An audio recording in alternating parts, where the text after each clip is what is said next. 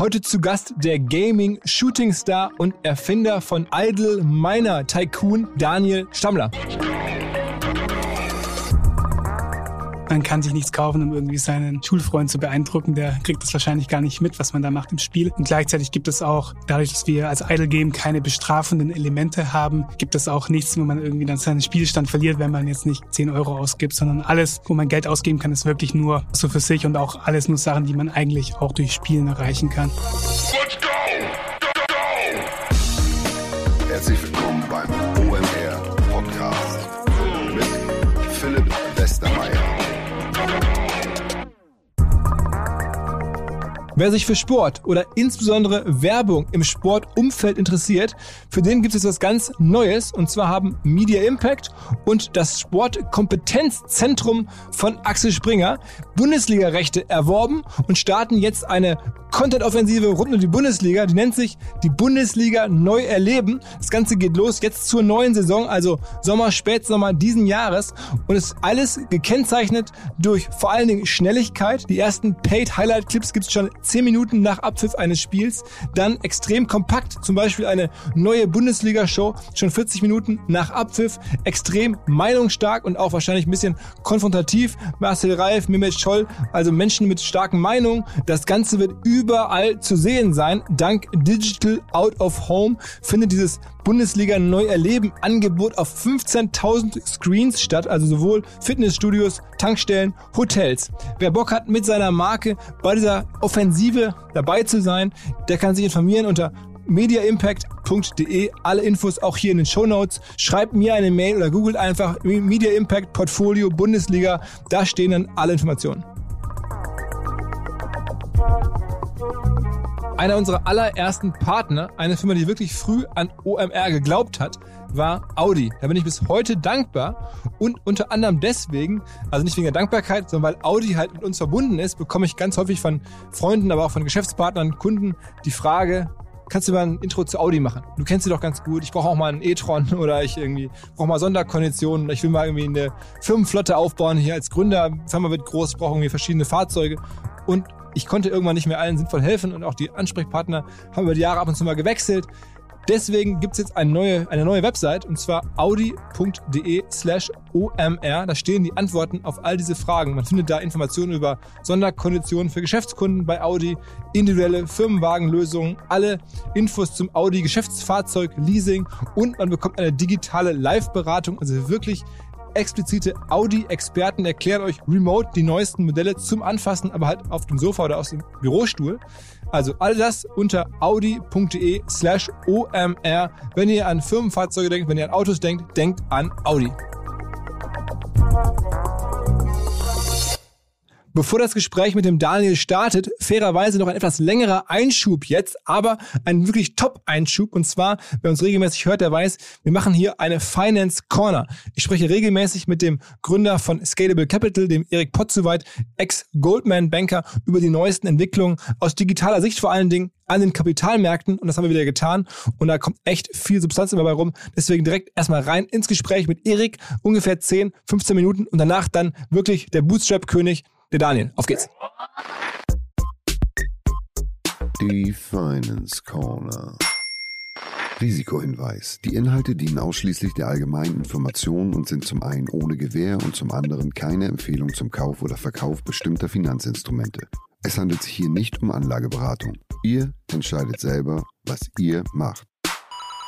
He's back. Erik the Potzuweit. Wir wollen wieder sprechen über Finanzen und Digital und Tech. Und natürlich sitzt Erik an der Quelle, weil er ist nicht nur Gründer von Scalable Capital, sondern er ist natürlich Unternehmer, aber auch sozusagen Goldman Sachs irgendwie Alumni. Also der weiß irgendwie, wie alles funktioniert da draußen. Was gerade spannend ist, ja, wie sieht's denn aus in der ganzen Digital- und Finanzwelt? Ja, hi Philipp.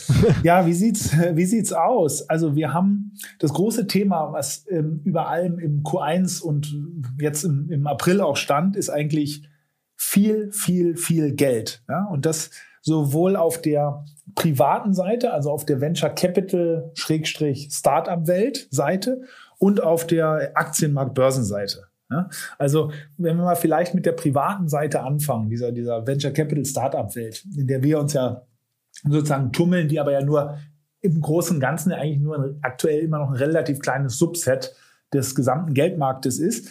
Aber da ist einiges sich am Verändern, und das große Thema ist Tiger Global. Ja, Tiger ist ein Global Fonds, ne? Ist ein großer, ja, Tiger Global ist ein Hedgefonds, ursprünglich zumindest, ja, der wird so als Crossover-Hedgefonds bezeichnet, also ein großer Geldanleger aus New York, über 60 Milliarden. Und Crossover deshalb, weil die halt nicht nur irgendwie im Public Market, also im Aktienbereich anlegen, sondern halt auch noch in den Startup-Bereich gegangen sind. Und warum sind die ein großes Thema? Da gab es so einen Artikel, ja, vom, ich glaube, der heißt Everett Randall, der Verfasser, der arbeitet bei Founders Fund, und der hat so einen Artikel auf Substack veröffentlicht, so einen Blogartikel, wo er das Investmentverhalten von Tiger Global mal auseinandergenommen hat oder analysiert hat. Und Tiger Global schreckt gerade die ganze Venture Capital Welt auf, weil sie a, sehr viel Geld investieren. Ihr neuester Fund hat, glaube ich, so 6 Milliarden. Das ist echt eine riesen Größenordnung, weil typischerweise haben so Venture Capital Fonds eher so, hierzulande bist du schon ein großer, wenn du irgendwie 100 Millionen oder 200, 300 Millionen hast, dann bist du schon echt ein großer. Im Milliardenbereich waren typischerweise eher die Auslandsfonds, und 6 Milliarden ist eine Hausnummer. Aber was die noch viel eher auszeichnet, sind, dass sie mit einer atemberaubenden Geschwindigkeit ihr Geld deployen, ja, also in Startups schieben. Typischerweise sieht es nämlich wie folgt aus: Ein Venture Capital Investor, sagen wir mal, der hätte einen Fonds von 1 Milliarde, was groß wäre, wie gesagt, dann braucht der so 3 Jahre, manchmal sogar 4 Jahre, um das Geld in Startups zu schieben, ja? Sozusagen zu verteilen. Dann investiert er noch ein bisschen nach, und irgendwann dann so nach 7, 8, 9, 10 Jahren in so einer Größenordnung versucht, das wieder rauszubekommen über Exits, IPOs, Verkäufe, wie auch immer. Und Tiger Global hat das Ganze halt zusammengeschrumpft und macht es innerhalb von wenigen Monaten, was andere im Zyklus von mehreren Jahren machen. Um da mal eine Zahl zu nennen, also im ersten Quartal diesen Jahres hat Tiger Global alle 48 Stunden einen VC-Deal gemacht, also in ein Startup investiert. Ja? Und im April haben sie das Tempo nochmal weiter angezogen. Da haben sie so über 750 Millionen Dollar nur im April und haben über 26 Deals gemacht. Also wirklich so a deal a day. Ja? Und das ist ein Speed, mit dem eigentlich kein VC-Fund weltweit fast mithalten kann. Und ja, jetzt fragen sich natürlich, viele fragen sich, wie geht das überhaupt? Also das geht eigentlich nur, indem die sehr viel kürzer nur auf die Unternehmen schauen. Die verlassen sich meistens auch drauf, dass, wenn da schon gute Investoren mit gutem Namen schon vorher drin waren, dass sie gesagt haben, okay, dann wurde da eine Due Diligence gemacht. Wir schauen uns einfach die Story und die Gründer an, machen da 1, 2 Videokonferenzen, investieren dann. Und sie haben grundsätzlich eine andere Herangehensweise, die interessanterweise ein bisschen zu dem passt, was wir hier mal so besprochen haben. Wir sprechen ja auch viel über ETFs und Indexfonds und warum das Sinn macht zu investieren. Und in einer gewissen Art und Weise kreieren die einen Indexfund im privaten Tech-Bereich. Ja, also möglichst schnell ein paar Milliarden auf 30, 40, 50, 100 Unternehmen in bestimmten Tech-Sektoren zu investieren und so praktisch einfach breit dieses Thema Tech im Private Market abzudecken. Das ist deren Investmentphilosophie, und da scheuchen sie jetzt viele, also dieser Artikel, der ging durch die ganze VC- und Startup-Welt. Ich habe den, glaube ich, von 3 VCs zugeschickt bekommen. Der hat zu großem Aufschrei geführt. Das heißt, sind denn die börsennotiert? Also kann man dann, wenn man als Privatanleger sozusagen in deren Indexfonds rein investieren? Ich gucke gerade mal jetzt, während wir sprechen. Ich glaube nicht, dass sie selber börsennotiert sind. Schau mal, nee, ich glaub's nicht.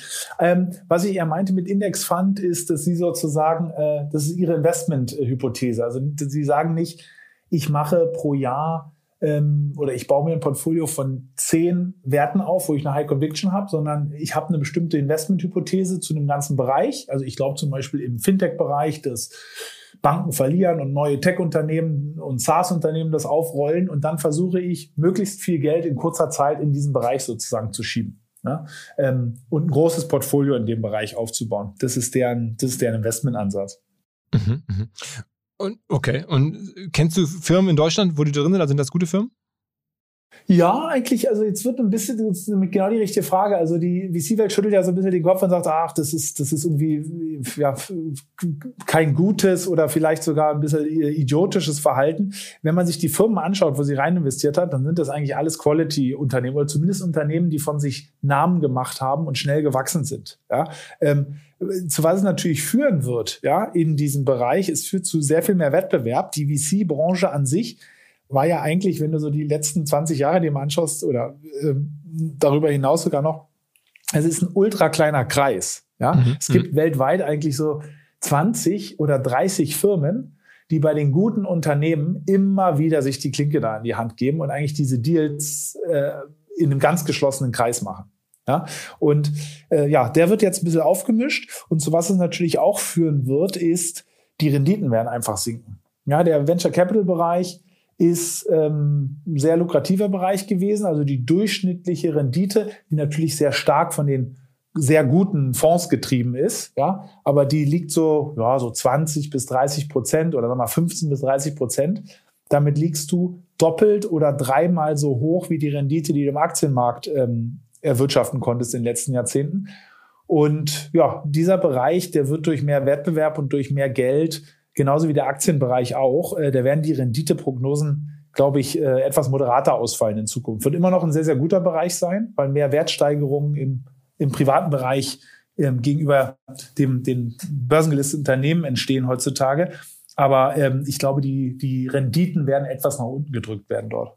Und was ist an den Börsen so los? Also ich meine, jahrelang war es doch auch so, dass eigentlich Firmen relativ früh an die Börsen gegangen sind und dann auch an den Börsen konnte man auch relativ gut mitpartizipieren als sozusagen normaler Investor, weil die Firma dann auch noch sehr viel Wertzuwachs hatte an der Börse. Das ist doch eigentlich immer noch so, oder? Ja, also an der Börse, ich habe ja das sozusagen meine Rede auf Tiger angefangen mit, ist sehr, sehr, sehr viel Geld geht in den privaten Bereich. Du siehst das Gleiche eigentlich auch an den normalen Aktienmärkten. Also das Q1 war ein absolutes Rekordquartal. Du hast knapp 250 Milliarden an sozusagen neuem Geld ist in den Aktienmarkt geflossen. Ein Großteil davon über die sogenannten SPACs, über die wir auch schon mal gesprochen haben, aber auch über klassische IPOs. Also es war einfach das beste IPO-Quarter jemals. Nur mal zum Vergleich, 250 Milliarden in einem Quartal. Das ist normalerweise der Jahreswert, wenn du die letzten 10 Jahre dir anschaust. Also es wurde jetzt in einem Quartal sozusagen so viel neues Geld in den Kapitalmarkt gebracht, wie typischerweise über ein ganzes Jahr. Da fragt sich natürlich immer, dreht sich natürlich immer dann viel um diesen Begriff Bubble. Ja, ist das jetzt eine Bubble oder nicht? Ich habe da ganz interessanten Beitrag von meinem alten Arbeitgeber Goldman Sachs dazu gehört, wo Peter Oppenheimer, der das Aktienresearch da leitet, wo der sozusagen sich dieses Bubble-Argument nochmal angeschaut hat. Und was da ganz interessant war, er geht so hin und definiert, macht so verschiedenste Definitionen, ne?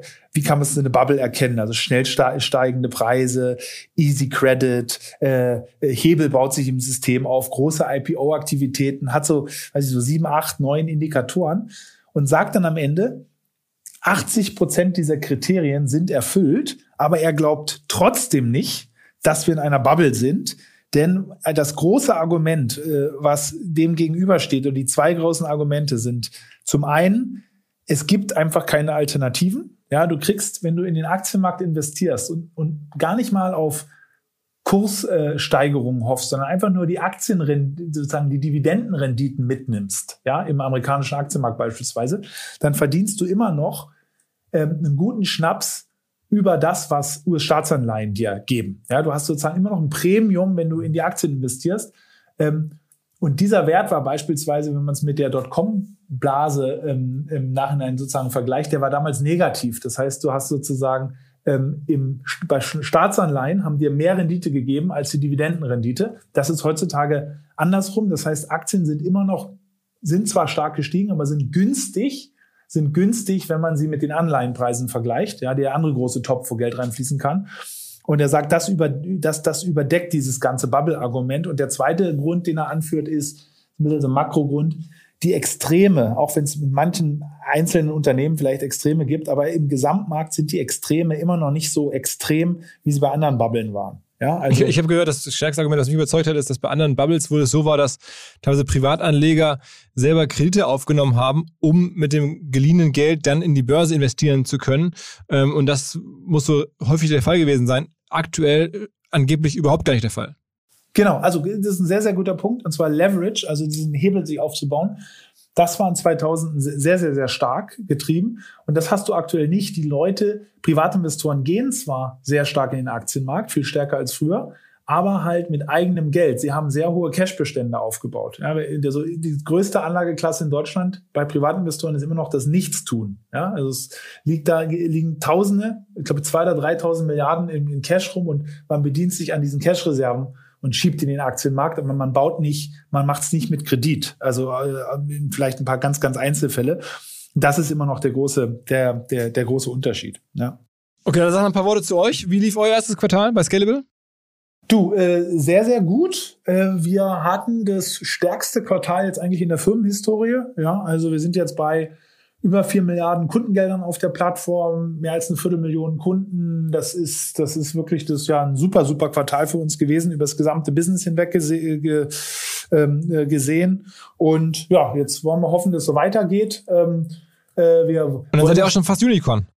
Ja, also je nachdem, was man da als Maßstab nimmt, wenn du sozusagen Assets, Kundenassets, Assets an der Management nimmst, dann den Rest müssen wir mal schauen. Ja, wir gehören ja eher zu denen, die sozusagen die Firmenbewertung jetzt nicht immer als das einzige Ziel nach vorne schreiben. Okay. Ja. Und wir haben auch noch was in der Tasche, wenn du mir jetzt noch kurz das gönnst, wo wir jetzt nochmal einen kleinen Turbo zünden wollen. Und zwar, wir haben eine mega coole Aktion in den nächsten 2 Wochen noch. Und da muss ich dich erstmal fragen, du bist doch auch ein Kind der 90er, ne? Ja. Kennst du noch die 100.000 D-Mark-Show mit Ulla Kock am Brink? Kennst du noch? Also ich kenne Ulla Kock am Brink. Die Show habe ich, glaube ich, selten gesehen, aber Ulla Kock am Brink sagt mir da was, ja? Ja, also ich habe den immer noch mit meinen Eltern geschaut. Da konnten so ein paar 100.000 D-Mark gewinnen. Ja? Das war damals so, da gab es noch nicht, wer wird Millionär. Also 100.000 D-Mark war echt eine Hausnummer. Und wir machen ist bis heute, ne? Also ist es genau. Um am Boden zu bleiben, ist es bis heute. Aber wir machen jetzt eine coole Aktion, und zwar 100.000 €. Mhm. Ja, 100.000 € werden von uns sozusagen verlost.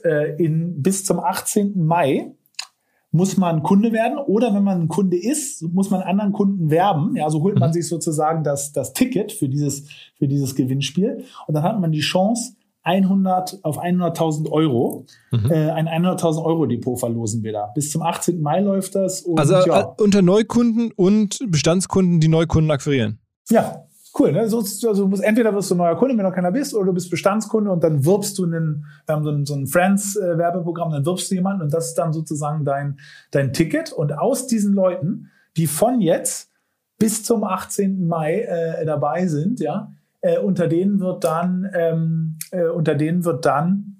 ein Gewinner, der ein 100.000 € Depot von uns bekommt. Ja, wenn man jetzt sozusagen schon Kunde ist, wie wird man dann neu einfach in der App? Der App kannst du auf sozusagen dieses Kunden-Referral-Programm gehen und dann geht es ganz einfach. Da kannst du dann eine Nachricht an einen Bekannten schicken und dann qualifizierst du dich damit sozusagen. Danebenher gibt es auch noch 500 Mal gibt es auch noch 100 €. Das ist sozusagen noch als, wer jetzt nicht den Hauptpreis zieht, der kann auch sonst noch seine Chancen irgendwie wittern, aber das große Ding, sozusagen das große Aushängeschild ist 100.000 € Depot. Da kann ich dann sozusagen von dem OMR Aktienspiel, alle Positionen könnte man sich dann selber nachkaufen. Absolut, absolut. Ja, das stimmt. Also das läuft ja auch eine Weile. Ich habe mir überlegt, ob ich jetzt mal umschiften soll von meinen softwarelastigen Sachen eher in Richtung Krypto. Würdest du mir das empfehlen? Kann man bei Krypto noch kaufen? Also ich habe im Herbst nachgeladen. Das ist auch bisher ganz gut gefahren. Kann man Krypto noch kaufen? Ich glaube, es gehört... Also, warum winde ich mich denn so? Weil da eine Einzelprognose abzugeben ist super schwer. Ich glaube schon, dass es ins Depot gehört. Ja, also je nachdem, wie risikofreudig du bist, solltest du so 1-5%, wenn du es jetzt noch sportlicher willst, vielleicht bis 10% hoch, würde ich schon auf die großen Kryptopaare mir einfach ins Depot packen und die nächsten Jahre oder noch länger einfach im Depot halten. Ja? Also so einfach so Währungen kaufen am Ende. Genau, richtig. Ja, also was gut funktioniert, wenn du es ins Wertpapierdepot einfach kaufen willst, ist, es gibt da solche Exchange-Liste Produkte. Das bieten wir zum Beispiel auch im Broker an, wenn du jetzt nicht irgendwie eine Wallet oder von einer richtigen Krypto-Exchange das kaufen willst. Also ETPs ein bisschen. Also heißt ETPs, genau. Die haben auch einen engeren Spread als das, was man bei diesen Krypto-Exchanges zahlt. Und das ist ein Bereich, der immer größer wird. Okay, ja, also genau, kenne ich auch. Ich hatte, glaube ich, mal 21 Shares, also heißt einer der... Ja, genau, die sind aus der Schweiz, ein Anbieter oder gibt es noch andere. Genau. In Amerika ist das schon echt ein großes Ding. Da ist einer der größte, heißt, glaube ich, Grayscale, wenn ich mich richtig entsinne. Der hat, glaube ich, 45 oder 50 Milliarden Dollar sind da jetzt bereits investiert. Also so ein Crypto-Exchange-Produkt. Okay. Erik, danke dir fürs Update. Wir sprechen uns ja regelmäßig. Ab und zu texten wir ein bisschen. Ich würde sagen, du machst was weiter. Danke dir für den Snapchat hier. Ja, danke. Alles Gute nach Hamburg. Ciao. Hi rein. Ciao. Ciao.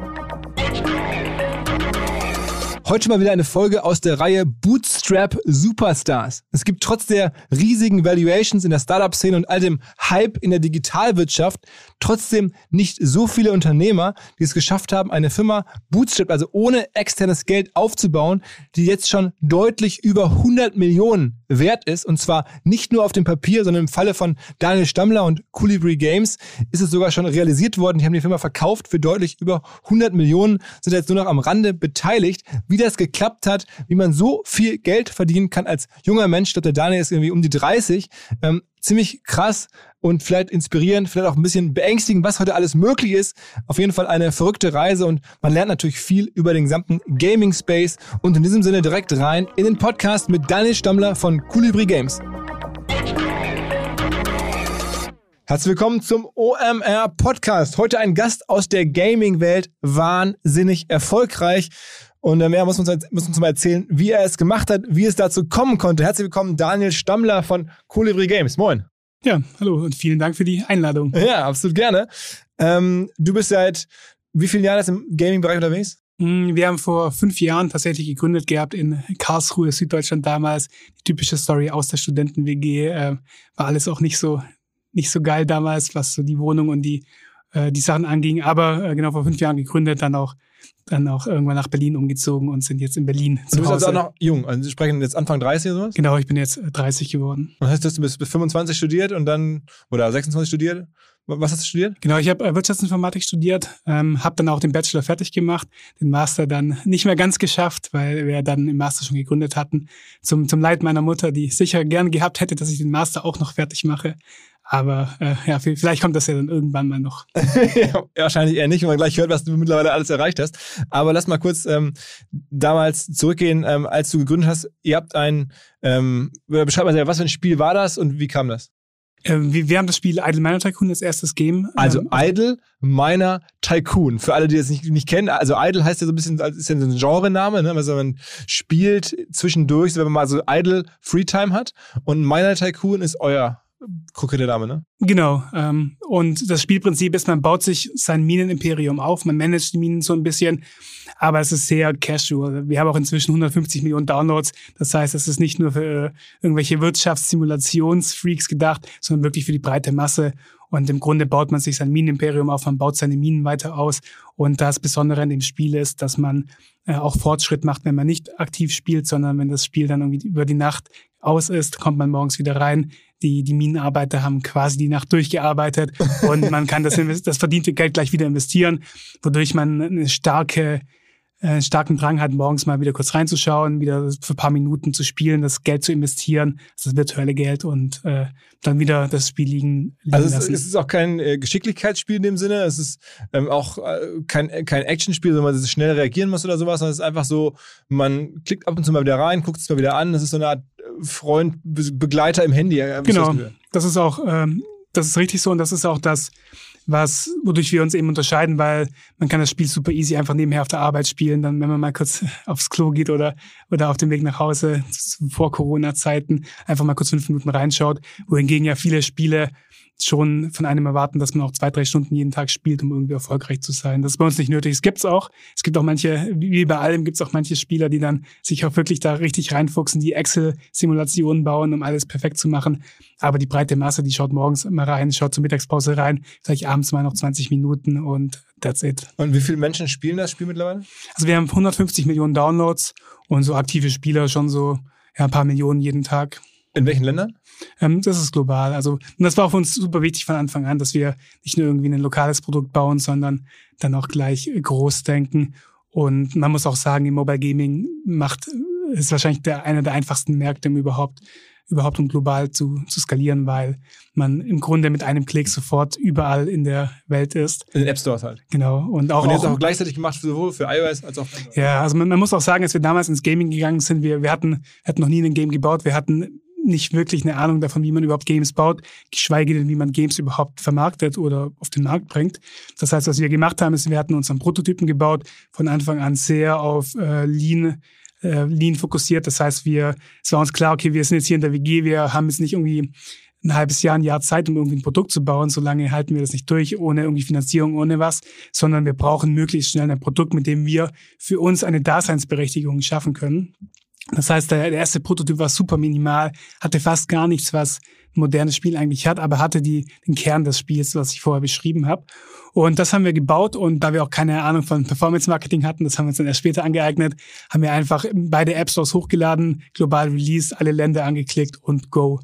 Und das hat auch erstaunlicherweise ganz gut funktioniert, wodurch wir dann schon ein paar tausend Downloads am Tag hatten. Und das ist natürlich weniger, als man jetzt braucht. Aber das heißt wirklich, ohne jedes Vorwissen habt ihr dann ein paar tausend Downloads. Das klingt ja wirklich nach Gelddrucken, wenn man gleich hört, was man mit so einem Spiel verdienen kann. Das Spiel ist ja erstmal umsonst, ne? Klar, aber trotzdem, das heißt, ihr habt es da einfach hochgeladen. War das dann einfach glückliches Timing, dass die App-Stores noch nicht so überschwemmt waren mit anderen Spielen, oder wie kam das? Ich glaube, es war die Kombination. Also Glück spielt sicher eine Rolle, aber wir haben uns auch tatsächlich sehr viele Gedanken darüber gemacht, was für ein Spiel wir eigentlich bauen wollen. Und dass wir dann Idle Miner Tycoon gebaut haben mit der Mechanik, dass es eben idle ist, das war kein Zufall, sondern wir haben uns schon den Markt angeschaut, wir haben super viele Spiele gespielt, und ich habe mir dann einfach die Frage gestellt, warum gibt es so ein Spiel denn nicht? Warum gibt es kein Spiel, in dem man wirklich seine Welt aufbaut, in dem man so ein bisschen einen Begleiter hat, in dem man auch wirklich wichtige Entscheidungen treffen kann für seine Spielwelt, aber das jetzt nicht irgendwie 24/7 von einem erwartet und super aktiv zu spielen. Und das war so ein bisschen die Hypothese, dass die Welt da draußen eigentlich so eine Art Spiel hat. Aber das erkennt man ja erstmal gar nicht. Also wenn ich jetzt irgendwo, sagen wir mal, keine Ahnung, in Österreich oder in Südkorea oder so irgendwie da in den App Store reingucke, dann erkenne ich ja gar nicht, was ich da bei euch bekomme. Heißt dann irgendwie Idle Miner Tycoon, dann erkenne ich dann den Begriff Idle, ja, okay, das ist halt so eine Art Spiel, aber eigentlich hat man doch sozusagen so gar keine Möglichkeit, vorab dem Menschen zu zeigen, was man da kann. Also was wir dann gemerkt haben, ist, ich glaube, wie die App-Stores, also sowohl Apple als auch Google funktionieren, ist, am Anfang bekommt man immer so ein paar hundert Downloads for free. Und dann wird sehr stark besonders bei Google auf die Performance von dem Spiel geachtet. Und wir hatten von Anfang an super starke Retention-Zahlen für die ersten Tage. Das heißt, am zweiten Tag sind bei uns 75% der Spieler zurückgekommen, was im Mobile Gaming fast nie passiert. Und wir wissen selber natürlich auch nicht, was dann genau in den App-Stores passiert ist, aber wir haben dann gemerkt, dass die App-Stores uns einfach dann auch platziert haben, überall bei ähnliche Spiele etc. Und dadurch hatten wir auch vor allem dann tatsächlich über Google Play am Anfang einfach so die Baseline an Downloads. Mhm. Aber sicherlich, sicherlich Glück spielt da auf jeden Fall auch eine Rolle. Also es hätte auch genauso... Wäre das heute noch möglich? Ich glaube, grundsätzlich ist es immer noch möglich. Es gab auch damals schon, die meisten Experten haben gesagt, hey, mach das mal nicht, das funktioniert nicht. Ich glaube, heute gibt es auch immer mal wieder Games, die organischen Traffic haben.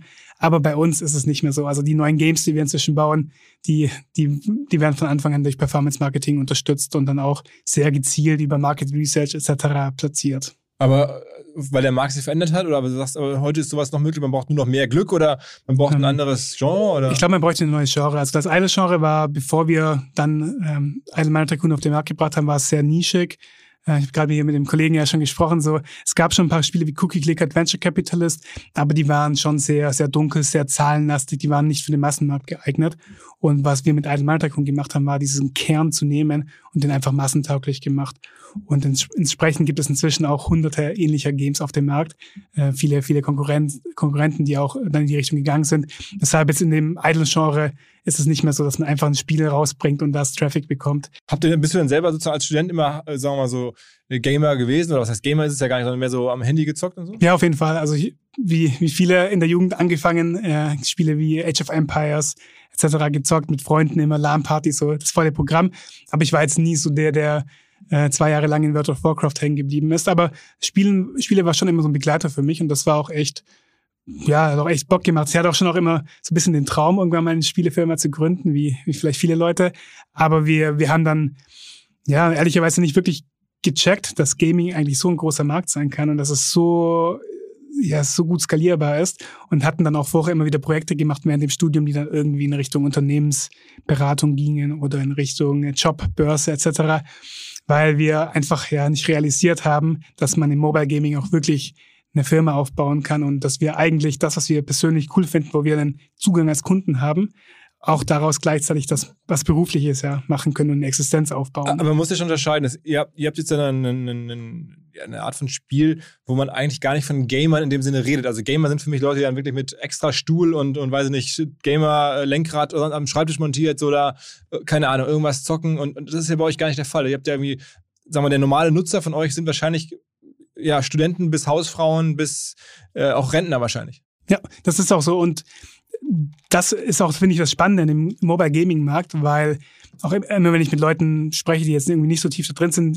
wie du gesagt hast, man stellt sich den Gamer natürlich sehr stereotypisch vor, aber tatsächlich ist genau das Gegenteil der Fall. Der Mobile-Gaming-Markt, über 50% des Umsatzes kommt von Frauen, was schon mal jeden völlig überraschen würde, weil man sich nicht vorstellen kann, dass Frauen irgendwie, oder viele können sich nicht vorstellen, dass Frauen einfach regelmäßig Games zocken und es einfach mögen, dass es denen gefällt. Und der Markt ist so viel größer, so viel offener, als man es denken würde. Wie alt ist denn der typische Nutzer? Bei uns ist der typische Nutzer so, ja, 25 bis 30, würde ich sagen. Aber das ist aber auch eine relativ junge Zielgruppe für Mobile Gaming. Tatsächlich so der Marktdurchschnitt ist eher 30, 35, 40, eher in die Richtung. Okay. Das heißt, ihr habt es euch dann sehr, sehr strategisch angeguckt, in welches Feld ihr damals reingegangen seid. Das war dann 2016 oder sowas? Genau, das war 2016. Und dann kamen die ersten Erfolge, so ein bisschen, wie du auch beschrieben hast, ja, geschenkt, organisch. Und wie habt ihr es dann vor allen Dingen weiter vorangetrieben? Also auf über 100 Millionen Downloads kommt man jetzt ja nicht nur durch irgendwie organischen Reichweite. Ja, also mit den paar tausend Downloads am Tag, ich glaube 3000 oder so nach ein paar Wochen, da hatten wir mal eine Baseline, wo irgendwie klar war, okay, das Spiel macht zumindest mal sehr vielen Menschen, irgendwie aus unserer Perspektive sind ja ein paar tausend Menschen super viele, Spaß, und es scheint sich zu lohnen, aber dadurch, dass das Spiel noch so super early war und fast nichts konnte, waren natürlich irgendwie viele Bewertungen schlecht. Es gab keine Monetarisierung im Spiel, das heißt, wir haben noch kein Geld verdient damit. Die Spieler waren nach 2, 3 Tagen fertig mit dem Spiel, weil wir nicht genug Content geliefert hatten. Und das war für uns so der Startschuss, wo wir gemerkt haben, oh krass, das ist so die Chance unseres Lebens, daraus müssen wir jetzt wirklich was bauen, was auch eine echte Firma mal wird. Und haben dann alles darauf fokussiert. Wie gesagt, waren wir noch im Studium und haben dann das Studium sein lassen und wirklich dann 24/7 nur das Game skaliert. Aber welche Werbekanäle habt ihr zum Beispiel dann genutzt? Also tatsächlich waren wir relativ lange, ungefähr ein Jahr lang, nur organisch unterwegs. Als wir dann In-App-Purchases eingebaut haben und das Produkt immer besser gemacht haben, die Bewertungen besser wurden, Retention besser wurde, sind auch die organischen Downloads deutlich gestiegen. Also wir sind dann schon so auf $10,000 Umsatz am Tag gekommen, ohne auch nur einen Cent für Marketing auszugeben. Wir haben viel App-Store-Optimization gemacht, wir haben viel mit den Screenshots und Icon-Wörter, Beschreibungen etc. optimiert, aber das war dann so eine ganz gute Baseline, und das ist auch eine interessante Geschichte, weil die, glaube ich, viel über uns aussagt, weil wir waren dann auch ja kein Fan von Performance-Marketing, und als wir dann mal ein bisschen Traction hatten, haben wir natürlich angefangen, mit anderen Unternehmern in dem Sektor zu arbeiten, zu reden, und alle haben uns gesagt, hey Jungs, macht doch mal Performance-Marketing so. Und wir wollten das nicht, weil wir einfach Angst hatten, dass wenn wir anfangen, Geld auszugeben, dass wir dann User einkaufen, die am Ende einfach for free kommen würden.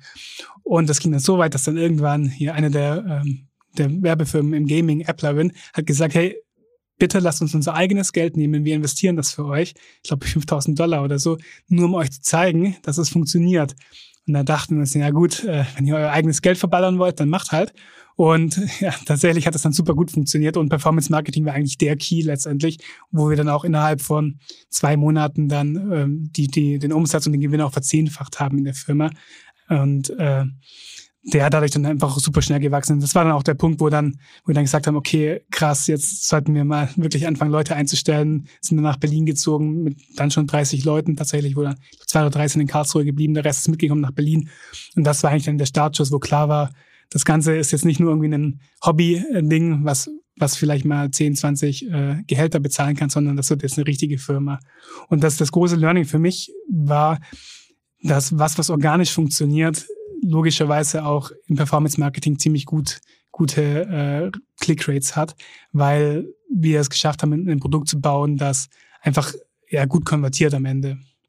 Und erklär mal, über die 4 Jahre sind es ja gewesen, seid ihr dann wie groß geworden jetzt? Also Anfang 2020 hast du das Unternehmen verkauft, also jetzt von einem Jahr, das in 4 Jahren, wie groß war es dann?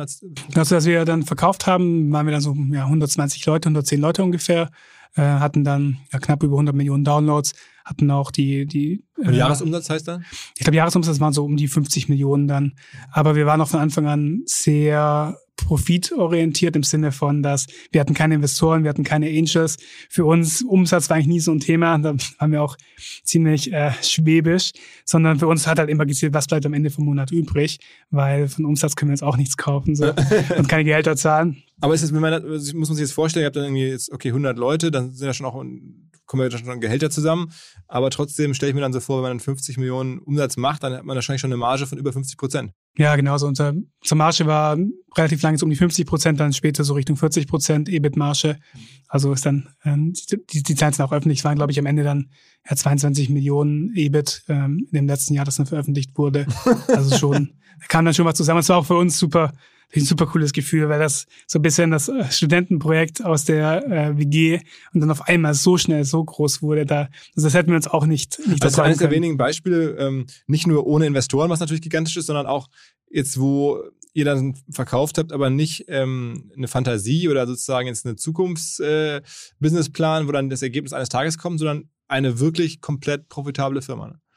Also, hören wir gerade. Wie viele weitere Spiele habt ihr denn noch erzeugt? Also neben dem Idle Miner Tycoon. Also für uns war damals Fokus super wichtig, auch weil uns klar war, so das ist unsere Chance. Da sollten wir jetzt nicht keine Defokussierung riskieren. Wir hatten noch ein zweites Spiel gebaut damals, ein Factory Tycoon. Das hat relativ gut funktioniert, aber hat nie so richtig das Level von Idle Miner Tycoon erreicht. Und das haben wir dann auch quasi vollen Fokus auf Idle Miner Tycoon eigentlich gehabt. Was dann aber tatsächlich passiert ist, ist dann nach dem Verkauf an Ubisoft, haben wir uns dann nochmal so ein bisschen zurückgesetzt und überlegt, okay, jetzt ist alles in trockenen Tüchern, jetzt besteht für die Firma eigentlich kein Existenzrisiko mehr. Es ist klar, dass Colibri Games in 5 Jahren, 10 Jahren, 15 Jahren noch existieren wird. Aber jetzt müssen wir mal unseren Zeithorizont ein bisschen anpassen und uns überlegen, wie soll denn die Firma in 2 Jahren, in 3 Jahren aussehen. Und dann haben wir quasi einen 180-Grad-Schwenk gemacht, im Sinne von, dass wir dann jetzt inzwischen 5 Teams aufgesetzt haben, die an neuen Games arbeiten. Und mit dem Wissen, dass das wahrscheinlich 1, 2, 3 Jahre brauchen wird, bis da was rauskommt. Weil auf der einen Seite muss man das natürlich auch irgendwie lernen, wie baut man eigentlich Games. Und insbesondere, weil wir jetzt nicht mehr darauf bauen können, dass wir einfach for free Downloads kriegen, sondern von Anfang an Performance-Marketing machen müssen. Aber zum anderen auch, weil im Gaming ist es einfach immer noch so, dass 80-90% der Games, die man baut, einfach nicht richtig funktionieren. Auch wenn man alles richtig gemacht hat, gehört das. Es ist also ein Hit-Business am Ende. Ja, genau. So, es ist weniger ein Hit-Business, als man oft denkt. Das ist schon viel auf Optimieren, versuchen. Also ein bisschen wie Musik oder Filme. Genau, ich glaube, Musik ist ein gutes Beispiel. So von außen sieht das ja aus wie super Hit-driven, sehr viel durch Glück getrieben. Aber Leute, die sich mit Musik auskennen, die wissen ja schon ganz gut, wie ein Popsong funktioniert und was man machen muss, damit ein Popsong auch super erfolgreich wird. Am Ende kann man es aber trotzdem nicht zu 100% garantieren. Aber das heißt, ihr habt jetzt dieses Idle Miner Tycoon, das wird ja das Spiel, was euch komplett trägt. Genau, das ist das Spiel, was uns trägt. Allerdings muss man sagen, inzwischen haben wir auch ungefähr 1/4 der Umsätze durch neue Spiele. Das heißt, das kommt jetzt auch so ein bisschen, wird schon relevant, auch schneller relevant, als wir gedacht hätten. Also das funktioniert auch doch schon ganz gut. Und die Erlösströme sind am Ende 2 Stück bei dem Spiel. Der eine Werbung, also Menschen kriegen da Werbung gezeigt und teilweise ist es ja, glaube ich, auch so, dass wenn man sich Werbung anguckt, wird man belohnt und bekommt dann irgendwie mehr Gold in seiner Mine abgebaut oder sowas. Und das Zweite ist, man kann aber auch mit Geld nachhelfen und kann sagen, ich kaufe jetzt hier für 3 Euro irgendwie Gold in meiner Mine und dann bekommt ihr quasi 3 Euro überwiesen dafür, dass ihr was Virtuelles den Leuten freischaltet. Genau, also man kann Werbung schauen. Auch hier war uns super wichtig von Anfang an, wir möchten keine Werbung schauen, die irgendwie so in-your-face-Pop-up ist, sondern für jede Werbung, die man schaut, bekommt der Spieler immer eine Belohnung. Und Werbungen werden immer nur freiwillig geschaut. Das heißt, der Spieler muss sich bewusst dazu entscheiden, auf den Werbeknopf zu klicken und bekommt dann an verschiedenen Stellen im Spiel verschiedenartige Belohnungen, wie zum Beispiel eine Verdoppelung des Einkommens für 4 Stunden oder wie irgendwie einen Cooldown Reduction für ein bestimmtes Feature, so. Das heißt aber, Werbung ist immer nur freiwillig. Und dann gibt's noch die In-App Purchases. Beides hält sich im Großen und Ganzen die Waage. Aber Werbung wird natürlich von, 90% der Spielern geschaut, weil es einfach Sinn macht, aus Spielerperspektive kurz in 30 Sekunden Werbeclip zu schauen. Und die In-App Purchases, das ist dann für die Spieler, die das Spiel wirklich jahrelang spielen und sich dann zum Beispiel einen Supermanager kaufen, den sie auch sonst auch spielen könnten, aber keine Lust haben, jetzt irgendwie einen Monat zu warten und dann halt mal 5 Euro ausgeben. Ist das so eine normale Ausgabe, so 5 Euro kostet dann viel? So eine ja, ich glaube so 5 bis 10 Euro ist das, was so am meisten passiert. Gibt es auch Leute, die bei euch dann irgendwie Tausende von Euro ausgeben? Genau, so das gibt's auch. Das ist auch für mich sehr überraschend, aber wenn man dann mal 150 Millionen User hat, dann gibt es halt einfach alle möglichen Arten von Menschen, die das Spiel spielen. Und da gibt es auch einige, die dann auch mal ein paar $1000 ausgeben. Und bei OMR stehen wir ja auch für Weiterbildung und für Wissensvermittlung. Und wer noch mehr für das Thema steht, noch viel, viel mehr, das sind die Kolleginnen und Kollegen von LinkedIn, eine der größten Digitalplattformen der Welt. Und das wissen die wenigsten, hat ein riesiges Lernangebot. LinkedIn Learning heißt die Plattform in der Plattform. Da gibt's 16.000 verschiedene Kurse zu den verschiedensten Themen. Alles natürlich Themen, die es bei OMR auf gar keinen Fall gibt. Zum Beispiel, man kann da Programmieren lernen, die verschiedensten Programmiersprachen, ganz viel über Vertrieb, aber auch sich vorbereiten auf ein Online-Vorstellungsgespräch. All das kann man sozusagen da bei LinkedIn explizit anklicken, jeweils von Leuten aus der Branche mit operativem Wissen zu den jeweiligen Themen. Ein Beispiel zu einer Expertin möchte ich mal kurz geben. Da gibt es die Frau Hofart, Svenja Hofart, die ist Autorin, hat verschiedenste Managementbücher veröffentlicht und ist sozusagen ein Karrierecoach. Also wer vorankommen möchte, der kann sich bei LinkedIn über Karriere informieren, zum Beispiel bei Svenja Hofart. All das jetzt für einen Monat kostenlos testen unter linkedin.de/learning. Und hast du da manchmal so ein bisschen, Gewissenskonflikte, dass da jetzt Menschen ja ihr echtes Geld ausgeben? Das sind ja dann, häufig vielleicht auch wohlhabende Menschen, aber häufig vielleicht auch nicht. Also die dann so ein bisschen bei euch halt Geld lassen, wo man sich denkt, Wahnsinn, die sollten sich davon lieber irgendwie, irgendein Anlageprodukt kaufen für ihr Alter oder irgendwie sowas. Oder stattdessen geben sie euch das ja ohne jetzt echten Gegenwert, Ja, für uns war es wichtig, immer keine Social Pressure aufzubauen oder nicht den Spieler irgendwie zu drängen, Geld auszugeben. In unseren Spielen gibt es keinen Multiplayer in dem Sinne. Das heißt, man kann sich nichts kaufen, um irgendwie seinen Schulfreund zu beeindrucken. Der kriegt das wahrscheinlich gar nicht mit, was man da macht im Spiel. Und gleichzeitig gibt es auch, dadurch, dass wir als Idle Game keine bestrafenden Elemente haben, gibt es auch nichts, wo man irgendwie dann seinen Spielstand verliert, wenn man jetzt nicht 10 Euro ausgibt, sondern alles, wo man Geld ausgeben kann, ist wirklich nur so für sich und auch alles nur Sachen, die man eigentlich auch durch Spielen erreichen kann. Von daher sind wir uns sehr sicher oder wissen wir, dass die Spieler, die auch mehr Geld ausgeben, das einfach nur so machen, weil sie es wollen, ohne dass sie da irgendwie reingepressured werden. Und deshalb sehe ich da eigentlich kein Problem darin. Also finanzielle Anreize haben die da nicht, ne? Also die wissen von Anfang an, dass irgendwie... Man kann kein echtes Geld verdienen. Das ist ein Spiel am Ende, das ist kein Krypto, kein Anlageprodukt, sondern ein reines Entertainment. Aha. Und erklär mal ganz kurz, wie viel ihr immer noch an Apple abgeben müsst, wenn jemand was bei euch kauft. Man muss bei den In-App-Purchases 30% an Apple und Google abgeben. Im ersten Jahr? Immer. Also es gibt inzwischen ein Produkt oder ein Angebot von Apple und Google, wo man, ich glaube, die erste Million reduziert bekommt auf 15%, glaube ich, vielleicht sogar komplett free. Aber das ist jetzt auch relativ neu. Ich glaube, das kam so ein bisschen im Zuge der Apple versus Epic Games-Thematik, wo Epic Games ja doch stark gegen die 30% vorgeht und Apple dem Ganzen den Wind aus dem Segel nehmen wollte, indem es für kleinere Entwickler die Gebühren reduziert. Aber für uns, wir geben 30% des Umsatzes für die In-App-Purchases an Apple bzw. Google ab. Für die Werbung nichts? Für die Werbung nichts, ja. Okay, aber das ist ja schon ziemlich bitter, ne? Also ich meine, dass man da jetzt...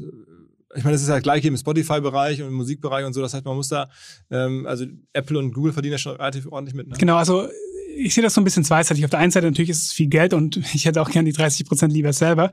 Aber wenn man sich ein bisschen die Historie anschaut, war es damals so, dass bevor es die die App Stores gab, waren die Provider, also Telekom, 1&1 und Co., waren die Spiele und Content zur Verfügung gestellt haben. Und die haben damals einen 70% Cut genommen, wo der Entwickler dann nur 30% bekommen hat. Das heißt, eigentlich ist es so gesehen schon ein starker Fortschritt gewesen.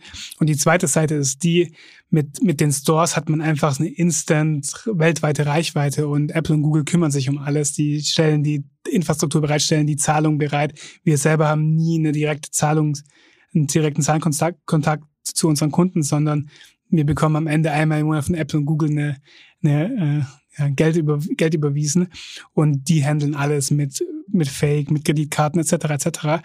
Und von daher finde ich schon, dass man kann auch argumentieren, dass es ohne Apple und Google niemals die Reichweite für die Spiele gäbe. Ob es 30% sein müssen, aber auch 20% fair wäre.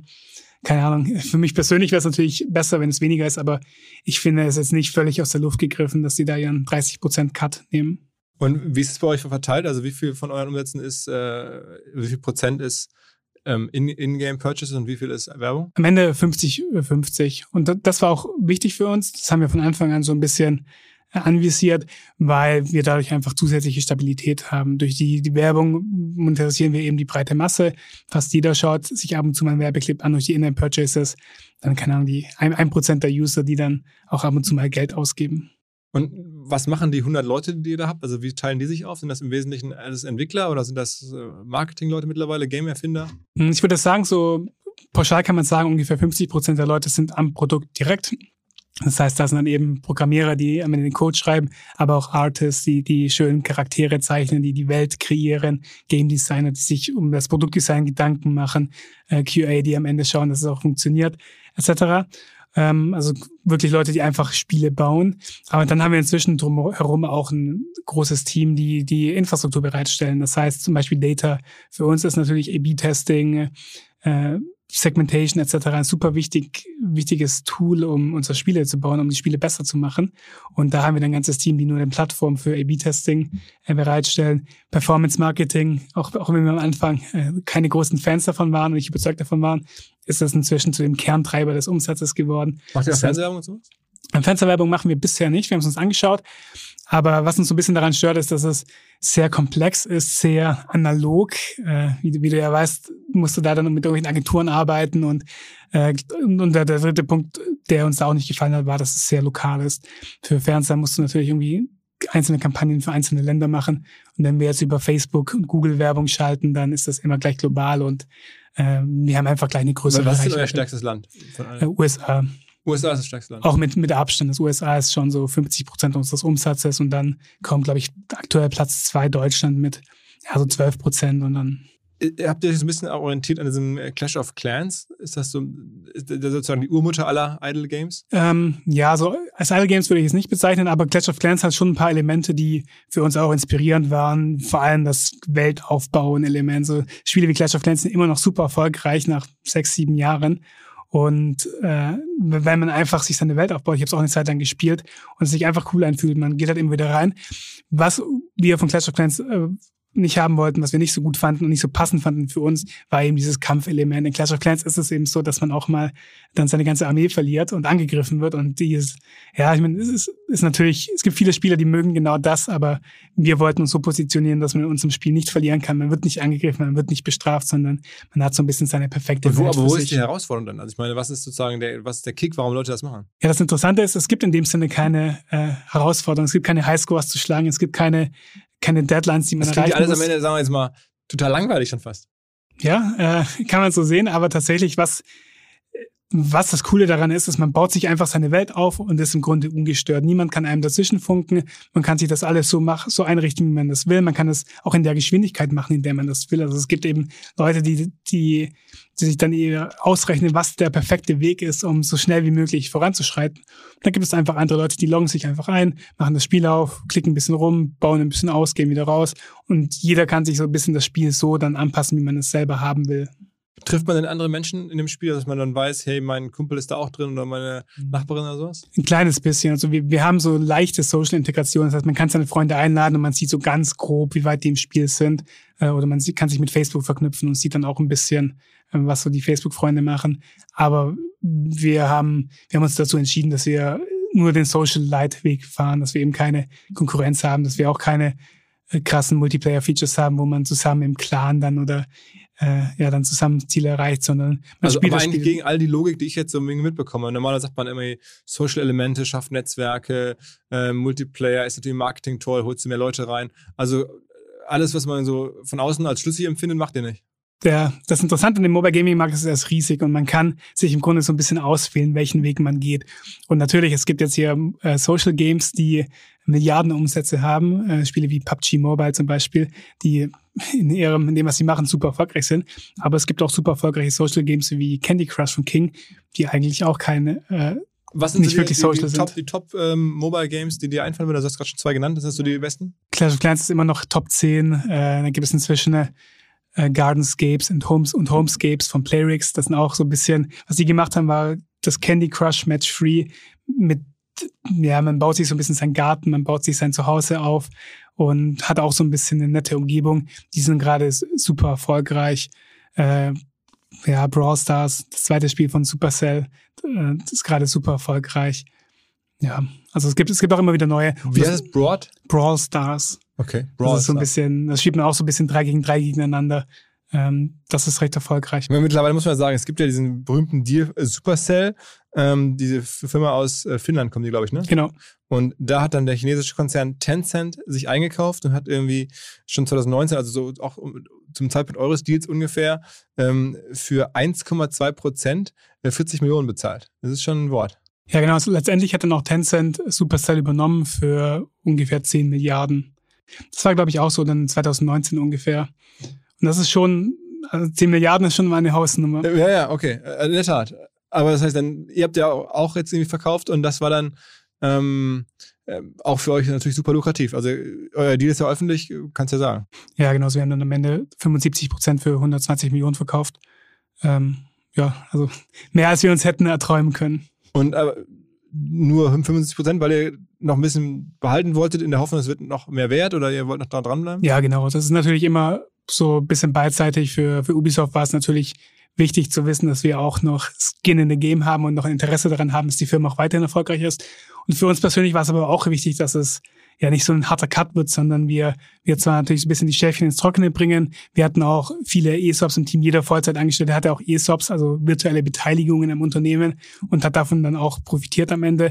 Deswegen war es uns schon wichtig, da mal das alles sicher zu haben, aber gleichzeitig auch noch die Upside zu haben und so ein bisschen die Belohnung dafür, wenn wir weiter hart und erfolgreich arbeiten, dass dann auch finanziell sich das für uns, aber auch eben für das Team auszahlt. Aha.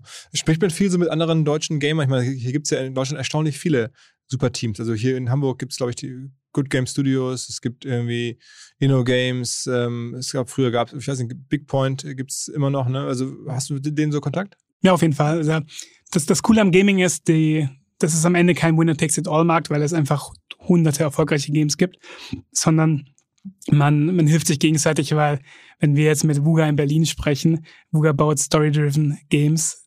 Wir konkurrieren nicht auf dem Markt, aber wir arbeiten trotzdem mit den gleichen Partnern zusammen, mit der gleichen Technologie und da macht es einfach nur Sinn, sich gegenseitig zu helfen. Und das gefällt mir auch so an dem Gaming-Markt. Es ist viel offener, man hilft sich, man gibt sich Tipps, man shared auch mal Zahlen miteinander. Und da gehören natürlich auch die Kollegen hier aus Hamburg dazu. Wer sind so die krassesten Teams, also Gründer- oder Unternehmerteams in dem Bereich, würdest du sagen? Also Supercell ist auf jeden Fall einer der Finnland, ganz krassen. Ja. Aus Finnland. Das ist der Typ, der jetzt diese Insel bauen möchte, da in der Ostsee, ne? Das habe ich nicht gehört, aber kann natürlich... Also vor kurzem kam das irgendwie, dass der irgendwie so einen Tunnel bauen möchte von Finnland nach... Russland, irgendwie durch die Ostsee und dazwischen soll so eine künstliche Insel sein, die so ein bisschen so wie Dubai der Ostsee. Ah, krass. Also, klingt sehr groß. Aber Peter Westerbacker, so heißt er, ist das der? Nee. Also von Supercell ist Ilka Pananen. Aber es gibt tatsächlich in Finnland auch einige Gaming-Firmen, die super erfolgreich wurden. So Rovio kennt man vielleicht noch mit Angry Birds. Der war's. Okay, der ist es. Sorry. Das kann gut sein, ja. Krass, ich bin da selber nicht sattelfest. Aber sag mal, in Deutschland, welche Teams sind so in Deutschland, wo du sagst? Ja, in Deutschland sind schon die du genannt hast. Also Inno Games, Good Game Studios, Wooga in Berlin, wir in Berlin. Das sind schon so die Großen. Ja, hat man dann also wirklich die meisten abgedeckt?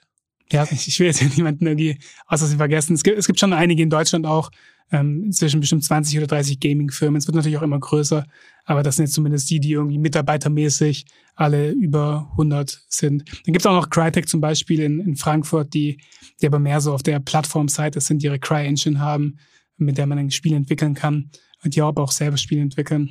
Was ist denn mit so diesen alten Gameforge und solchen Sachen? Ja, Gameforge gibt es tatsächlich auch noch, auch aus Karlsruhe, wo wir auch gestartet haben damals. Ja, schon ein bisschen auch sicherlich 200, 300 Leute, also auch nicht klein. Aber auch viele Unternehmer da, also die sind jetzt nicht so, ja, machen nicht so viel PR, bauen einfach ihre Games, super erfolgreich mit dem, was sie machen. Aber es sind auch eher, bauen zum Beispiel keine Mobile Games, sondern sind eben noch in dem PC-Konsole-Umfeld unterwegs. Aha.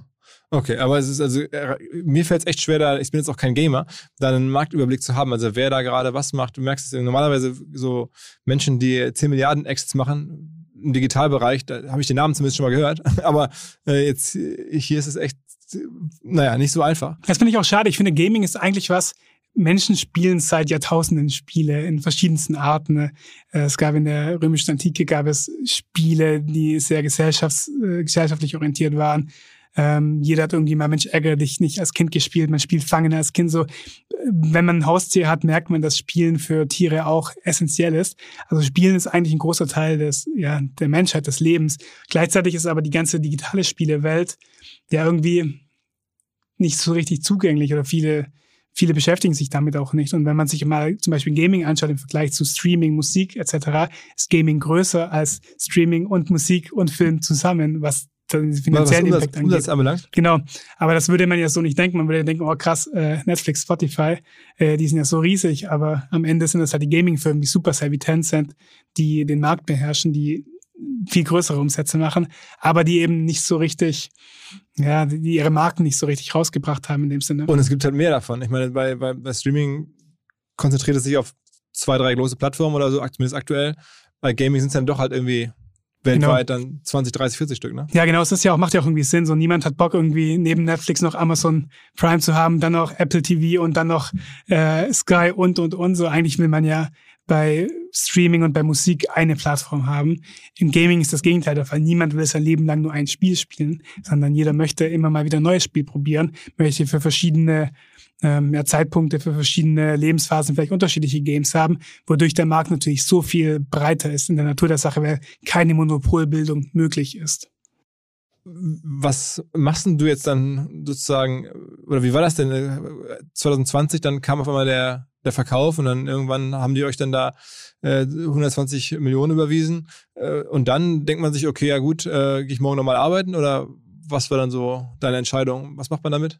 Ja, ist natürlich, erstmal mussten wir das Ganze natürlich irgendwie realisieren und wir haben am 31. Januar unterschrieben und hatten dann mal einen Monat lang, wo wir irgendwie uns zurückgelehnt haben, erstmal überlegt haben, und dann kam natürlich schon Corona, was das ganze Jahr dann völlig überworfen hat, und dadurch war das Jahr für uns persönlich eigentlich sehr unspektakulär. Wir sind ins Homeoffice gegangen, haben einfach von zu Hause weitergearbeitet, haben uns dann auch irgendwie mit dem Geld dann nichts gegönnt oder so, sondern halt weitergearbeitet. Aber natürlich war dann auch die Frage, was machen wir denn jetzt eigentlich, und wir haben uns relativ schnell als wir 3 Gründer entschieden, dass wir das Geld auch gerne zusammen verwalten möchten, und für uns war es auch wichtig, irgendwie Teil des Startup-Ökosystems zu werden, weil ich bin der festen Überzeugung, Deutschland braucht mehr Gründerinnen und Gründer. Ich glaube, um in den nächsten 20, 30, 40 Jahren als Land den Wohlstand halten zu können oder ausbauen zu können, müssen wir einfach mehr in neue Firmen investieren, in neue Gründungen investieren. Und da wollten wir zumindest einen kleinen Teil spielen, indem wir auch selber als Investoren ein bisschen was zurückgeben, sowohl was finanziell angeht, das heißt, wir investieren immer mal wieder in Startups, aber auch so ein bisschen was, ja, die paar Jahre Startup-Erfahrung, die wir jetzt sammeln konnten, was das angeht, und auch einfach jungen Teams helfen, ein bisschen, ja, die Anfängerfehler nicht zu machen und vielleicht auch mal den Fast-Track zu finden.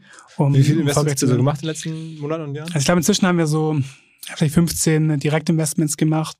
Ein paar hatten wir auch schon gemacht, bevor wir dann letztendlich die Firma verkauft haben. Und jetzt sind wir dabei, das Ganze zu professionalisieren, weil wir auch da gemerkt haben, so... Also richtige Fonds zu gründen, oder? Ja, also nicht Fonds in dem Sinne, dass wir externes Geld verwalten, weil ich glaube, da kommen dann nochmal ganz andere Komplexitäten mit sich. Wir arbeiten viel mit anderen Fonds, wir haben in Visionaries von Sebastian Pollock zum Beispiel investiert, weil wir das einfach cool finden, das Konzept in hier... Apollo Health Ventures, der Nils war ja auch mal bei dir zu Gast, die Themen, die wir einfach cool finden, aber für uns selber ist ein externer Fonds zumindest aktuell nicht das Richtige, sondern wir verwalten im Grunde nur unser eigenes Geld damit und investieren unser eigenes Geld. Auch unter anderem, weil man dadurch natürlich niemandem Rechenschaft schuldig ist, sondern die Sachen machen kann, die man selber einfach für richtig hält. Aber professionalisieren mussten wir es natürlich in dem Sinne, indem wir nicht einfach in jede Firma irgendwie investieren können, weil man sonst wahrscheinlich nicht mehr erfolgreich ist, sondern wir uns wirklich überlegen müssen, wo möchten wir denn jetzt investieren, was sind denn die Verticals, die wir cool finden, was sind die Firmen, die wir cool finden. Und was mir da auch sehr stark aufgefallen ist, als Unternehmer finde ich eigentlich alles irgendwie cool. Ich finde fast alle Gründerteams cool, ich finde fast alle Ideen cool. Aber letztendlich, da haben wir jetzt auch zum Glück den Jan eingestellt, der uns dabei hilft, der auch mal sich mal den Businessplan anschaut, den Markt anschaut und sagt, naja, okay, ist irgendwie ganz cool, was die machen, aber ganz ehrlich, vielleicht sollten wir jetzt doch lieber passen. Und das war auch sehr wichtig, dass wir da jemanden dabei haben, der nicht mit Grund... Immer? Also wenn ihr Geld reingibt, was... also dadurch, dass wir eben auch kein Fonds sind, sind wir da sehr flexibel. Teilweise machen wir vor allem im Gaming auch Early-Stage-Sachen, wo wir dann wirklich mal Pre-Product irgendwie 50.000 € investieren. Wir investieren aber auch mal irgendwie 500.000, wenn es Thema, also das Team schon weiter ist, das Produkt schon weiter ist und da es dann mehr darum geht, auch ein bisschen Geld zu haben, um richtig zu wachsen. Und ihr habt jetzt noch mehr Zeit, oder demnächst habt ihr noch mehr Zeit, weil ihr würdet sozusagen auch dann operativ aus der eigenen Firma, aus der Ubisoft jetzt ja gehörenden Firma ausscheiden. Genau, wir sind jetzt noch bis Ende April da und bis Ende April auch noch natürlich voller Fokus darauf. Das heißt, wir machen uns jetzt auch noch nicht allzu viele Gedanken darüber, was danach passiert, weil jetzt ist der Fokus natürlich zu schauen, dass Colibri Games an das neue Leadership-Team, das größtenteils auch internes übergeben wird, dass das alles in guten Händen ist. Und danach haben wir dann ein bisschen mehr Zeit. Aber die 25% behaltet ihr trotzdem, aber ihr seid ja nicht mehr operativ da. Genau, die 25% behalten wir trotzdem. Das Earnout-Konstrukt ist quasi auf Shareholder-Ebene. Das sind auch alles Public-Informationen. Und die werden dann über die nächsten 4 Jahre auch abgegeben an Ubisoft zu gewissen Bewertungen und Zahlungen dann. Das heißt, wir sind auch weiterhin involviert. Wir werden weiterhin in Board-Meetings sein. Wir verstehen uns auch super mit Ubisoft. Man muss auch sagen, Ubisoft ist echt eine tolle Firma, ein toller Partner. Hat viel Spaß gemacht, mit denen zusammenzuarbeiten. Wo sitzen die? Die sitzen in Paris. Wie kamen die auf euch? Also haben die einfach mal angerufen? Ja, also ich meine, man ist natürlich, wenn man mal eine gewisse Traction erreicht, wird man dann auch viel kontaktiert und spricht viel mit Firmen. Für uns war es auch immer wichtig, einfach zu lernen. Dadurch, dass wir vorher nie in der Spielefirma gearbeitet haben und eigentlich keine Ahnung hatten, wie die Welt funktioniert, haben wir auch immer mit allen gesprochen. Aber als es dann zum Exit ging, haben wir das dann schon relativ professionell gemacht und uns dann auch von der Bank beraten lassen und auch mit ein paar gesprochen. Und am Ende dann zum Exit-Prozess gibt es natürlich immer 2 Ebenen. Das eine ist klar die Bewertung, die muss natürlich stimmen. Aber das Zweite ist auch, man möchte natürlich irgendwie auch sein Lebenswerk in gute Hände geben. Und zum einen arbeitet man natürlich noch ein paar Jahre zusammen mit dem neuen Eigentümer, aber gleichzeitig wäre es mir lieber, irgendwie 10 Millionen weniger zu kriegen und dafür zu wissen, dass Colibri Games in 20 Jahren noch eine tolle Firma ist, als irgendwie 10 Millionen mehr zu kriegen und dann das jemandem zu verkaufen, der das dann an die Wand fährt.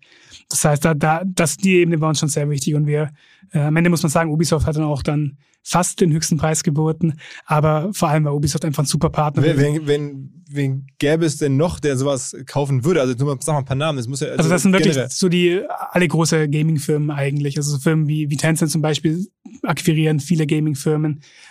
Stillfront Group in den Nordics. Das sind die, wo Good Games den verkauft haben. Genau, das sind die Good Games gekauft haben. Die sind super aktiv. MTG auch aus den Nordics. Die haben jetzt auch 1, 2 Gaming-Firmen akquiriert. Und es gibt viele, viele Gaming-Firmen, die ja einfach andere Gaming-Firmen dann aufkaufen und so dann ihr Portfolio aufbauen und dadurch versuchen, Portfolio-Effekte zu erzielen. Und das heißt, die sagen, okay, das ist ein Hit-Business, wir müssen gucken, wo sind die Hits und dann einfach die Hits bei uns Portfolio. Genau, und am Ende Firmen wie Stillfront, die ja auch super durch die Decke gegangen sind in den letzten 5 Jahren, die arbeiten einfach ja, im Grunde damit, dass sie höher an der Börse gehandelt werden, zum höheren EBIT-Multiplier als private Firmen. Also so Arbitrage, ne? Das ist, die kaufen euch für irgendwie den Faktor EB10 oder sowas und haben selber einen Faktor von 20, jetzt mal ganz einfach gesagt, und dann, sobald die euch gekauft haben, hat es sich schon gelohnt. Ja. Genau, wobei man aber auch sagen muss, die Arbitrage haben die sich auch auch erarbeitet, indem sie einfach die letzten 10 Jahre immer gute Firmen akquiriert haben, die auch gewachsen sind, wodurch sie das Marktvertrauen aufgebaut haben, auch höhere Multiples zu bekommen, als jetzt irgendwie eine Wald- und Wiesenfirma, die das Gleiche machen würde. Unsere Freundinnen und Freunde von Vodafone haben eine neue Bundle-Idee, von der ich gerne kurz erzählen möchte. Und zwar kann man Mobilfunk und Festnetz jetzt ziemlich intelligent kombinieren und hat eine ganze Reihe von Vorteilen. Ich nehme mal zwei Tarife raus, zum Beispiel einen Mobilfunktarif, den Red Business Prime, gibt es für 29 €, und den Red Business Internet and Phone Cable 1000 Tarif, den gibt es für die ersten 6 Monate sogar für 0 €. Und wenn man das kombiniert, hat man Folgendes: Man hat ein unbegrenztes Datenvolumen, 10 € monatlichen Preisvorteil, insgesamt 50% mehr Datenvolumen auf 9 weitere Verträge in diesem Geschäftskundenkonto. Und das Ganze gilt sowohl für neu als auch für Bestandskunden. Wer Bock hat, vodafone.de/giga-business. Und was ist so dein Plan? Ich meine, du bist Anfang 30, jetzt gehst du da raus, arbeiten musst du tendenziell nicht mehr, ein bisschen Investoren da sein, die nächsten 40, 50 Jahre oder was erwartest du? Ich glaube nicht. Investieren macht super Spaß, es ist super cool, neue Teams kennenzulernen, auch den Teams zu helfen, voranzukommen. Aber ich glaube, am Ende bin ich dann doch irgendwie Unternehmer, möchte dann wahrscheinlich irgendwie was Neues gründen. Ich merke es jetzt auch schon so ein bisschen, wie ich irgendwie Lust habe, mir neue Themen anschauen. Aber wieder im Gaming-Bereich? Ehrlich gesagt, keine Ahnung. Ich glaube, Gaming ist ein super spannender Bereich. Ich glaube, Gaming hat viel Potenzial und natürlich bringe ich oder auch zusammen als Co-Founding-Team bringen wir da jetzt die Erfahrung mit. Aber es ist auch nicht so, dass wir sagen, okay, es muss unbedingt Gaming sein. Es gibt ja viele interessante Bereiche auf der Welt und gerade muss man auch sagen, es ist ein super, super guter Markt, um neue Sachen zu gründen. Die Bewertungen und die Investorenrunden, die Gelder, die da fließen, sind ja höher, als sie jemals waren. Ja. Also ich glaube, es gibt viele Möglichkeiten, in denen man auch was Cooles aufbauen kann. Es gibt viele neue Bereiche wie, keine Ahnung, Krypto, was ja jetzt auch mega durch die Decke geht, wo es super viele Möglichkeiten gibt, Sachen auch wirklich aufzubauen und nicht nur irgendwie... Was denn, sag mal ein paar Beispiele? Wir haben keine konkreten Beispiele, was man da machen könnte, aber ich finde, in Krypto ist jetzt inzwischen das Level erreicht, in dem es auch eine echte Bedeutung hat. Wenn man sich zum Beispiel NFTs anschaut, mit denen man wirklich eigentlich reale Objekte auf der Blockchain abbilden kann und dadurch die Authentizität garantieren kann, dann ist das natürlich was es so bisher noch nicht wirklich gab und was auch neue Möglichkeiten ermöglicht. Und im Gaming-Kontext zum Beispiel könnte man sich vorstellen, ein Game zu bauen, das eben Charaktere, die man sich erarbeitet im Spiel, auch als NFT auf der Blockchain abbildet und dadurch dann auch in verschiedenen Spielen nutzbar macht. Das sind so Möglichkeiten, wo wir uns schon viele Gedanken machen, aber bisher, wie gesagt, sind wir jetzt noch bei Colibri und hatten noch nicht die Zeit, uns wirklich Gedanken zu machen, was man denn macht. Warum eigentlich Colibri? Wir hießen damals Fluffy Fairy Games. Das war der Name, den wir uns gegeben haben, bevor wir eigentlich wussten, was wir machen wollen. Fluffy Fairy Games. Genau, das war aus einem Name Generator und war wahrscheinlich auch nicht der schlauste Name. Haben dann aber nach 2-3 Jahren gemerkt, okay, jetzt werden wir eine echte Firma und wenn ich dann irgendwie den Kumpel aus Karlsruhe überzeugen will, nach seinem Informatikmaster bei uns anzufangen, dann brauchen wir vielleicht einen Namen, der ein bisschen professioneller klingt. Und Colibri war dann nach einem langen Prozess, auch mit einer Hamburger Agentur zusammen, das Ergebnis, weil Colibri natürlich... Welche Agentur war das? Da habe ich den Karl Anders war die Agentur, ja. Okay. Genau, und weil Colibri Games am Ende als den Vogel repräsentiert, der super agil ist, der agilste Vogel der Welt ist. Und das war für uns als Firma immer ein gutes Mantra: agil sein, schnell sein, keine großen Prozesse aufbauen, nicht langsam werden, sondern wirklich fix sein, lean arbeiten. Spielt eigentlich für diese Art von Games auch Twitch so eine Rolle? Für unsere Games spielt Twitch keine Rolle, weil unsere Games eben mehr Singleplayer sind. Man spielt die so ein bisschen für sich. Es gibt wenig Action im Game. Es kommt nicht plötzlich einer ums Eck gerannt, der einen abballert, sondern man baut halt seine Welt aus. Aber Twitch ist natürlich riesig geworden über die Jahre auch. Allgemein Streaming, E-Sports, so der ganze Bereich, der ist auch durch Corona jetzt nochmal richtig durch die Decke gegangen. Und ich glaube auch, dass... seid ihr nochmal richtig gewachsen wegen Corona, also auch Colibri? Also wir tatsächlich nicht wirklich, für uns, wir waren weder Corona-Verlierer noch Gewinner, sondern recht neutral, was glaube ich daran liegt, dass unser Spiel eben nicht darauf ausgelegt ist, dass man lange Stunden am Stück spielt, sondern man ist halt zwischendurch auf dem Weg zur Arbeit mal in der Mittagspause etc. kurz spielt, wodurch wir jetzt nicht davon profitiert haben, dass die Leute auf einmal daheim saßen, viele Stunden Zeit hatten. Aber Gaming im Gesamten, ich glaube der Gesamtmarkt ist um 30% gestiegen, also schon sehr... Ich habe es auch bei meinen Freunden gemerkt, die dann wirklich wieder die PS4 aus dem Keller hergeholt haben und dann auch mal das ganze Wochenende durchgezockt haben, weil man nicht so viel anderes machen konnte. Okay, krasse Geschichte. Und jetzt, also wahrscheinlich einer der erfolgreichsten Exits zumindest für die Unternehmer in den letzten, da muss man schon sagen, Jahren in Deutschland. Ne? Also ich meine, die meisten großen Exits, da hatten dann die Gründer nicht mehr so viele Anteile wie ihr. Ihr habt ja sozusagen gar keine Investoren drin gehabt. Das ist ja schon echt gigantisch. Und dann die Frage, wie legt man das Geld an? Wie legt man sein Leben weiter? Da bin ich sehr gespannt. Also das, aber du scheinst mir ja alles gut im Griff zu haben, sehr bodenständig geblieben zu sein. Aber jetzt irgendwie so Nachhaltigkeitssachen zu machen oder sozusagen aus dem reinen Profit-Business auszusteigen, ist das auch ein Thema für dich? Das schauen wir uns auch an. Wir haben jetzt auch in eine Firma investiert, Tomorrow. Die Bank? Nicht die Bank, sondern die andere Firma, die Tomorrow heißt, TMRW, glaube ich, geschrieben, die sich viel mit dem Thema Offsetting beschäftigen und die sich vor allem das Thema anschauen, wie kann man denn in dem IT-Bereich, Serverbereich, in dem Infrastrukturbereich Offsetting und oder vor allem auch die CO2-Messung überhaupt automatisieren, weil wenn man offsetten möchte, ist das ja natürlich wichtig, wie viel verbraucht denn jetzt irgendwie die Applikation in der Cloud. Und das ist jetzt nicht so, dass man dass Amazon da irgendwie die perfekte Rechnung hat, sondern auch für Amazon selber, die haben natürlich unterschiedliche Stromquellen, optimieren das auch. Und Tomorrow hat sich dann darauf spezialisiert, das wirklich zu bestimmen, zu schauen, wie den Firmen, also eigentlich als B2B-Firma, den Firmen zu helfen, ihr CO2-Verbrauch zu berechnen. Und das war auch ein Thema, wo wir dann auch investiert haben. Hoffentlich bekommen wir da auch unser Geld irgendwann mal wieder zurück, aber auch, weil wir einfach glauben, dass das wichtig ist. Ich glaube, hier das Thema Umwelt, Nachhaltigkeit ist was die nächsten 20, 30 Jahre natürlich immer wichtiger werden wird. Und ich finde auch, ich bin großer Fan von Bill Gates und auch von seinem neuen Buch How to Avoid a Climate Disaster, heißt es, glaube ich.